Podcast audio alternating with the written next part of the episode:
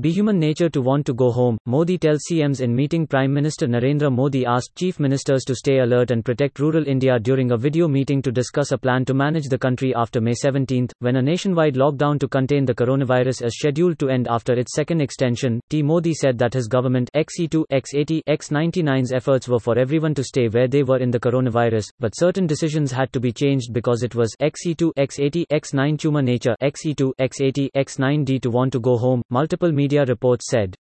Home Minister Amit Shah made opening remarks at the meeting, also read, Coronavirus Live, 4,213 new cases, IRCTC ticket booking to begin at 6 pm. T West Bengal Chief Minister Mamta Banerjee accused the centre of discriminating between states during the coronavirus crisis.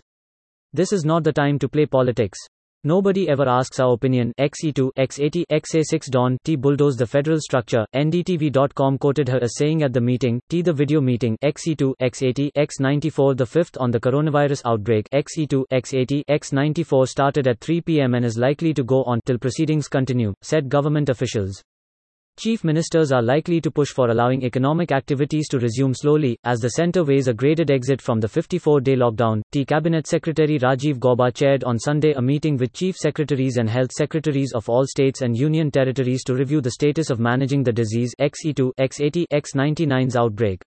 The government on Sunday allowed the Indian Railways to resume passenger trains, announcing a major relaxation in the lockdown that has shuttered economic activity in the country. Also read, economy in very bad state, expect financial package in 2 to 3 days. Gadkari, T analysts at Nomura, the international research and broking house, have lowered their GDP growth forecast for India to a negative 5%, 5% contraction YOY from minus 0, N wide lockdown. The report has argued that people are still out of home for essential businesses, which can contribute to the spreading of the virus. The maximum value of DIR in the last two weeks can capture how severely the COVID 19 is spreading in recent times. In an attempt to capture these various subtleties in a realistic prediction, they propose a combination of the logistic and the exponential predictions using the maximum value of DIR over the last two weeks as a weighing factor.